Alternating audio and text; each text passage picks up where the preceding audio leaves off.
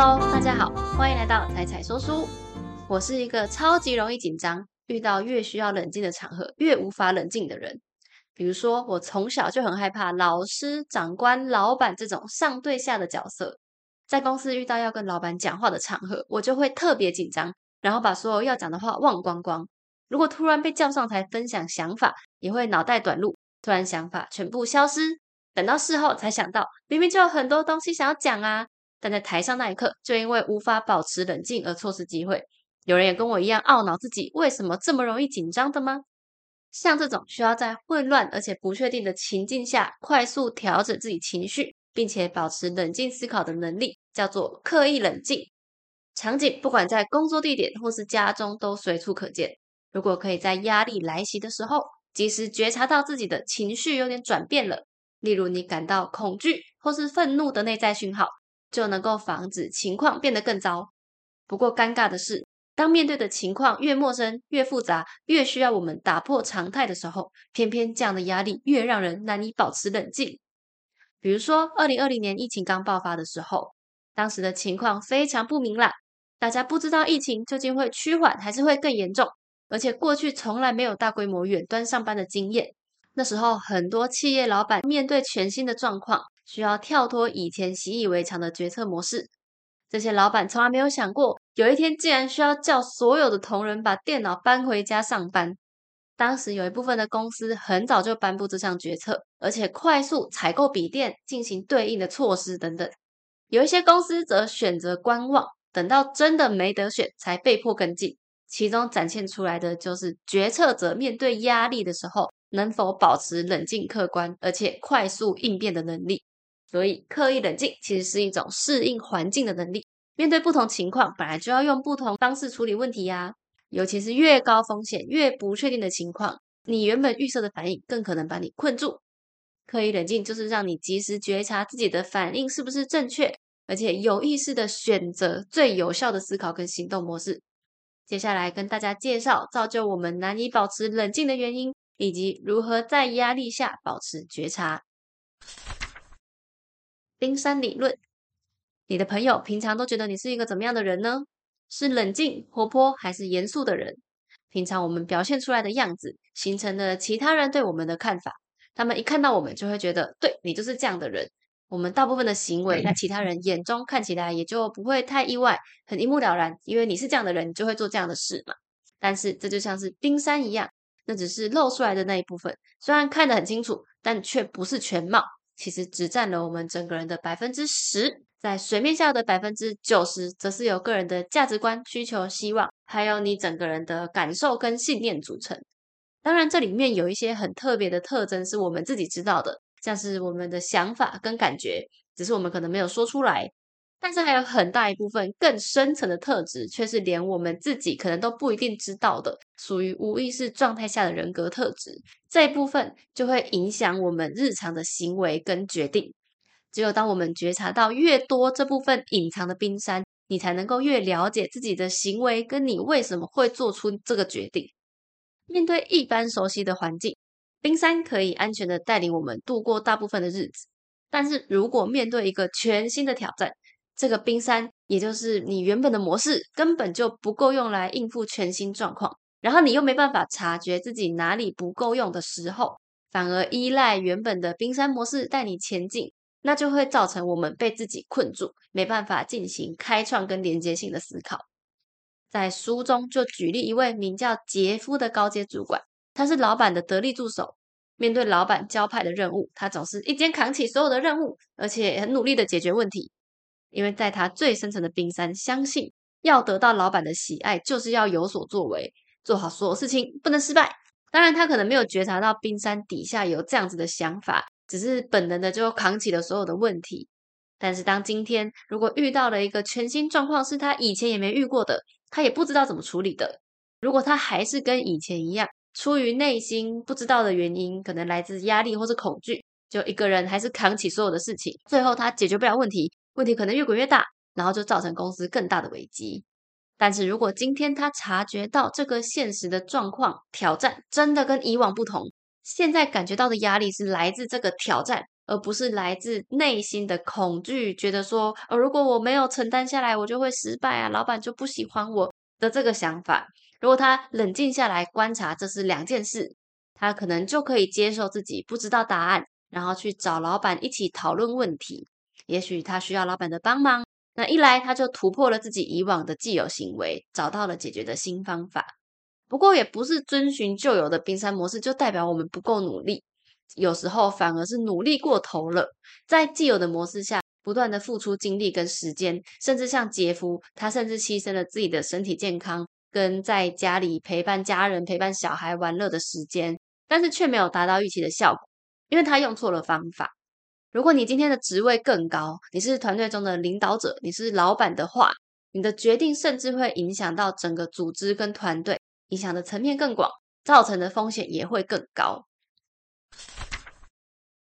适应区压力除了来自刚刚说我们内心隐藏的冰山之外，也会来自外在环境，并且互相作用。我们对于身处的环境通常很习惯很熟悉，可能是你工作很久的地方，或是你住很久的地方，这个区域也可以称为熟悉区。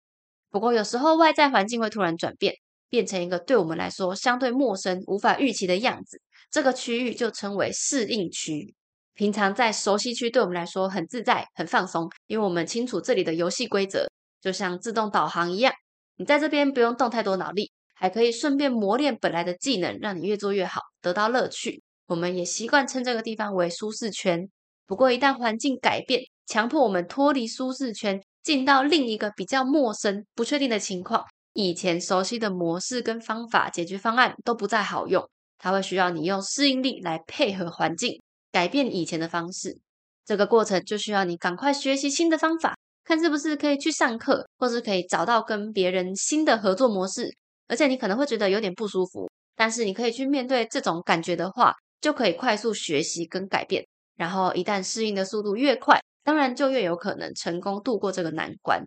例如像刚刚举例的杰夫好了，他除了被自己内在的想法内在的冰山困住之外，他也被迫进入适应区。以前他习惯一肩扛起所有问题，而且一路以来也都很有效。为什么？这是因为其实过去的问题虽然也有难度，但他还在杰夫的熟悉区内，只是高风险熟悉区。我们可以把我们身处的环境分成4个象限，包括熟悉或是不熟悉，风险高或是风险低。那过去的杰夫平常可能做一些简单的事，对他来说是低风险熟悉区。当他面对比较困难的事情，但他还是 handle 得住，那对他来说就是高风险熟悉区。在这个地方，因为他具备解决问题的能力，所以他可以掌握大局，并且完美达成任务，然后表现得很好给老板看。但今天当他进入适应区，如果风险还不大，也许他还有时间慢慢摸索，找出新方法，因为他没有感到压力，可能真的可以靠自己找出应对之道。但是偏偏他今天面对的挑战属于高风险适应区，已经超乎他的能力，平常的习惯行为模式不再好用之外，他还要面对失败可能造成的风险。所以为了成功解决问题，杰夫必须抛开以往的成功模式，但偏偏也是这个适应区会让我们感到恐惧，恐惧又会降低思考能力，结果他反而回头去抓着以前在熟悉区的旧思维跟习惯，然后困住自己。而且在这个时候，在里面又更难看出自己的问题，反而很容易去怪罪环境啊，怪罪周遭的人，怪东怪西，觉得都是他不配合我啦，都是这个竞争对手出奥博，然后希望其他人能够改变，却忘记自己也应该要跟着改变。这时候最重要的能力就是冷静下来，觉察到自己是不是已经身处在适应区，然后你还在用旧有的思考模式做出过时又无效的回应，这就是刻意冷静的核心。当你在压力跟变动下还能够维持冷静，就不会被本能的反应牵着走。随着世界越来越不稳定，越复杂又多变，我们会发现自己处在适应区的机会越来越频繁，有时候你根本就来不及准备，就要面对一个新的挑战。我们比任何时候都需要去学会如何在适应区内自处。如果在挑战来临的时候还是守旧的话，你就会比别人落后，比别人慢了1拍甚至2拍。自我保护，从旁观者的角度观察杰夫面临困难的时候的反应，很容易观察出他正处在适应区，而且也能看出他的行为不符合当下应该要表现的样子。但是对杰夫来说，当下的他到底面临了什么困难呢？原来他这时候是进入了自我保护的状态。当我们觉得感受到威胁，身体或是大脑会对当下的环境产生对应的反应，例如心跳加速、肾上腺素激升，这是你可能没办法控制的。尤其是在面对不确定的情况之下，我们会渴望熟悉的舒适感，所以会让你采取以前的方法，这样你就会觉得好像还有一点掌控度，内心会觉得比较有安全感。但是如果这种方法解决不了问题，就会让我们更被困在适应区里面出不来，然后困越久你就越痛苦，你就会更关注在保护自己的身份啊、观点啊、你的小世界，你会捍卫它，而不是去考虑一个新的可能性。所以适应区的风险越高，创新的程度偏偏就越低。但这也不代表表现出保护行为的自己是个不好的人，你只是在这时候没办法有效的解决问题，你需要的是更好的方法。所以我们每个人或是以前有成功经验的人，更常遇到的挑战就是过去有一个行之有年的成功模式带领着我们走到现在这个地方，所以我们很难去怀疑是这个模式出了问题。直到你了解到自己正处于适应区，需要尝试新的方法的这一刻。而且尴尬的是，通常当我们处于保护状态，然后守旧思维模式的时候，你会觉得自己是很客观的看待这件事，是别人的问题，所以你不会往内看是不是有其他可能性，是不是你的观点其实已经扭曲了，导致我们常常不会主动承担责任去找出方法，而是去怪别人或是怪环境。双重觉察5阶段，用说的比用做的容易，实际练习觉察来保持刻意冷静。当然不是说我知道要做我就做得到，它需要配合一些方法来练习。首先有一个是我们平常在跟其他人互动就可以练习的简单的方法，它不一定是要在压力环境或是在遇到问题的时候再用哦，我们随时随地都可以练习，这样之后在压力环境下要觉察才会比较容易。那我们先开始，大家现在在看影片也可以开始想象，你的头顶上的天花板有一片天窗，窗户外面是一片蓝天加上几朵白云，然后阳光从窗外穿透进来。接着再想象你自己从天花板上往下看着自己跟周围的环境，观察你跟周围的人的互动。你现在前面有什么东西？旁边有什么人？他在跟你讲话吗？你的反应怎么样呢？接着你可以继续关照自己身体的感受，像是你现在觉得环境怎么样？是热还是冷？你可以感觉到自己的呼吸、衣服的触感，还有脚踩在地上或是屁股坐在椅子上的感觉吗？你的情绪如何呢？现在在想什么？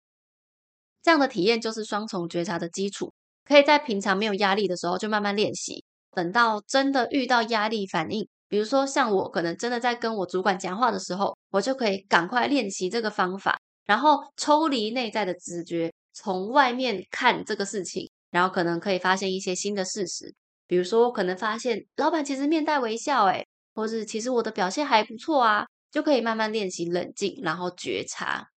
觉察的行为从我们对觉察的观察力还有及时反应的能力程度高低可以分成5个阶段，包括一无所觉、后知后觉、略有所觉，一路到可以迅速回应，甚至是可以直接适应调整。一无所觉就是我们完全没有觉察到内在跟外在环境的问题，在这个阶段我们观察事情完全是从你自身的眼睛往外面看，所有的事情看起来都合理，这就是应该要有的样子，所以问题都是来自外部。我们通常不会去检视问题的原因或是我们内心现在的反应，当然你也就无法看出其他的选择。在这个阶段我们看待其他人的方式却完全相反哦。当我们看别人的行为跟他造成的后果，我们都会觉得那就是他的选择啊，他做出来的事情就会造成这个结果啊。可是当我们回头看自己，却又会觉得发生在我们身上的事情是环境造成的，这个现象也可以称为基本归因谬误。当然其实真相是介于两者之间，每个人的行为都是你的决定跟环境互相影响的结果。接着你慢慢可以觉察之后，就进到后知后觉。后知后觉是在事情发生之后才觉察说我刚刚是不是进入了情绪反应、自我保护状态了。你会隐隐约约发现自己在自我保护状态下会做出怎么样的惯性反应，有的人可能会暴怒，有的人可能会不讲话，或是会反驳别人等等，通常这样的惯性反应对结果没有什么直接好的帮助，然后你就会希望自己当时能够做点不一样的事。这个回馈有可能是来自外部有人跟你说的，你会有这样的反应，你知道吗？或是来自你开始自我觉察，自己发现这件事情，你可能也会觉得有点痛苦，原来我会这样做啊。那这当然也就是一个进步的机会，我们可以主动观察别人的反应，主动问别人的感受，来得到被动的回馈。但是要注意，这个回馈也不代表我们一定要同意，或是一定要接受做出什么改变，因为这其实某部分也反映了别人的冰山观点。那对我们来说，我们要做的就是去倾听，找出里面对我们来说有帮助的讯息。接着你就会进入到略有所觉，也就是你当下有一点觉察到，可是你没办法及时做出什么好的反应。在这个阶段，自己常常观察进入保护状态的事件跟你之后会表现出来的反应、感受跟行为，然后你就可以开始找出每一次你进到保护状态下，可能都是有某一个共同的原因、某个线索，或是你都会产生某个同样的反应。但是在这个阶段，你觉察到却没有能力改变，所以有可能会感觉到无力感。你可以先试着压抑自己反应的程度，比如说降低大声说话的次数。虽然你还是停留在保护状态，不知道怎么切换，但是你会开始找到背后的原因。接着就进到第4步骤，可以迅速回应。你可以在短暂的停顿之后，赶快做一点新的不同的改变。当你找到自己的冰山，你反应的原因之后，在面对下一个挑战或是挫折的时候，慢慢就可以停止自动回应。当然有时候会成功，有时候会失败，但你可以更冷静的观察这个状态，然后去调整一些东西。在这个阶段，可以透过暂停让自己跟迎面而来的挑战保持一点距离，避免一瞬间掉到保护状态，强制自己用新的角度看待这个事件，然后做出不同的回应。暂停是刻意冷静里面一个很重要的步骤哦。同时我们也可以用一些生理上的介入，让身体感到平静，然后从自我状态切换到学习状态。比如说你现在意识到你要暂停了，但你还是很激动，我们就可以试试看呼气。可以在吸气吐气之间多吐气，吐气的时间比吸气长一点，然后扩大视野，看看周围的环境，动一动你的身体，然后故意让你的语气保持平静。深呼吸，接着在脑中重组一个框架。你可以告诉自己，现在这个挑战其实是一个机会，我们不用有反应，我们可以先寻求了解，去想想看对方在想什么呢，然后保持一个好奇心，想想看为什么事情会变成这样，为什么别人会有这个反应，而你自己则保持在暂停按兵不动的状态。练习久了之后，就可以开始适应调整啦。就是说你可以有所觉察，而且当下就可以有效的从保护转化为学习状态。前一个步骤的暂停练习越久，之后真正需要的暂停时间就越短，然后就可以很快完成这个重构的过程。那我们就可以主动改变情况。你可以试着在一天的早上先主动思考当天可能会面临什么挑战，那当压力真的降临的时候，就可以顺利绕过，因为你已经知道会发生什么事了，你已经想过了。在这个阶段，你甚至不需要暂停，就可以切换到学习状态，然后学习到的东西就内化到你的冰山的一部分，造就了新的心态。当未来在面对同样挑战的时候，就可以给你带来更多帮助。虽然前面的举例是以一家公司的高阶主管为例，但是刻意冷静绝对不只是要在这种少数情况才有用哦。我自己觉得，其实平常很多事情也都在磨练我们面对压力的能力。像是在办公室，有的同事就是不听人说话，动不动就纠正别人，这个情况也很容易造成其他人的心理压力升高，然后引发一连串的情绪反应啊。或是在家里做家事的时候，妈妈一直念，一直指挥东指挥西的，不要小看这种时候，通常就是这种日常最能够看出我们隐藏在冰山底下的真实反应。如果在日常生活中学会平衡情绪，就能够在更复杂的压力爆发以前，及早察觉内在讯号，像是引起你感到痛苦不舒服的原因，或是你内心觉得害怕的东西，然后防止情况变得更糟。应对工作还有家庭中的压力跟不确定，刻意冷静帮我们度过这个难关。那在日常生活中，刻意冷静则可以提高学习的敏捷性、创造力跟表现，减少压力还有疲累感，进而带给我们一个更乐观、更幸福，然后更牢固的人际关系。如果生活中的每一个人都可以练习刻意冷静的话，那我们就可以有一个更平静、更积极的世界跟环境啦。那今天的介绍就到这边，希望大家都可以慢慢的练习调节自己的情绪，然后在你想要冷静的时候就冷静下来，希望可以带给大家帮助啦。喜欢的话记得帮忙按赞、订阅、开启小铃铛，分享给你的好朋友。我们下次见咯，拜拜。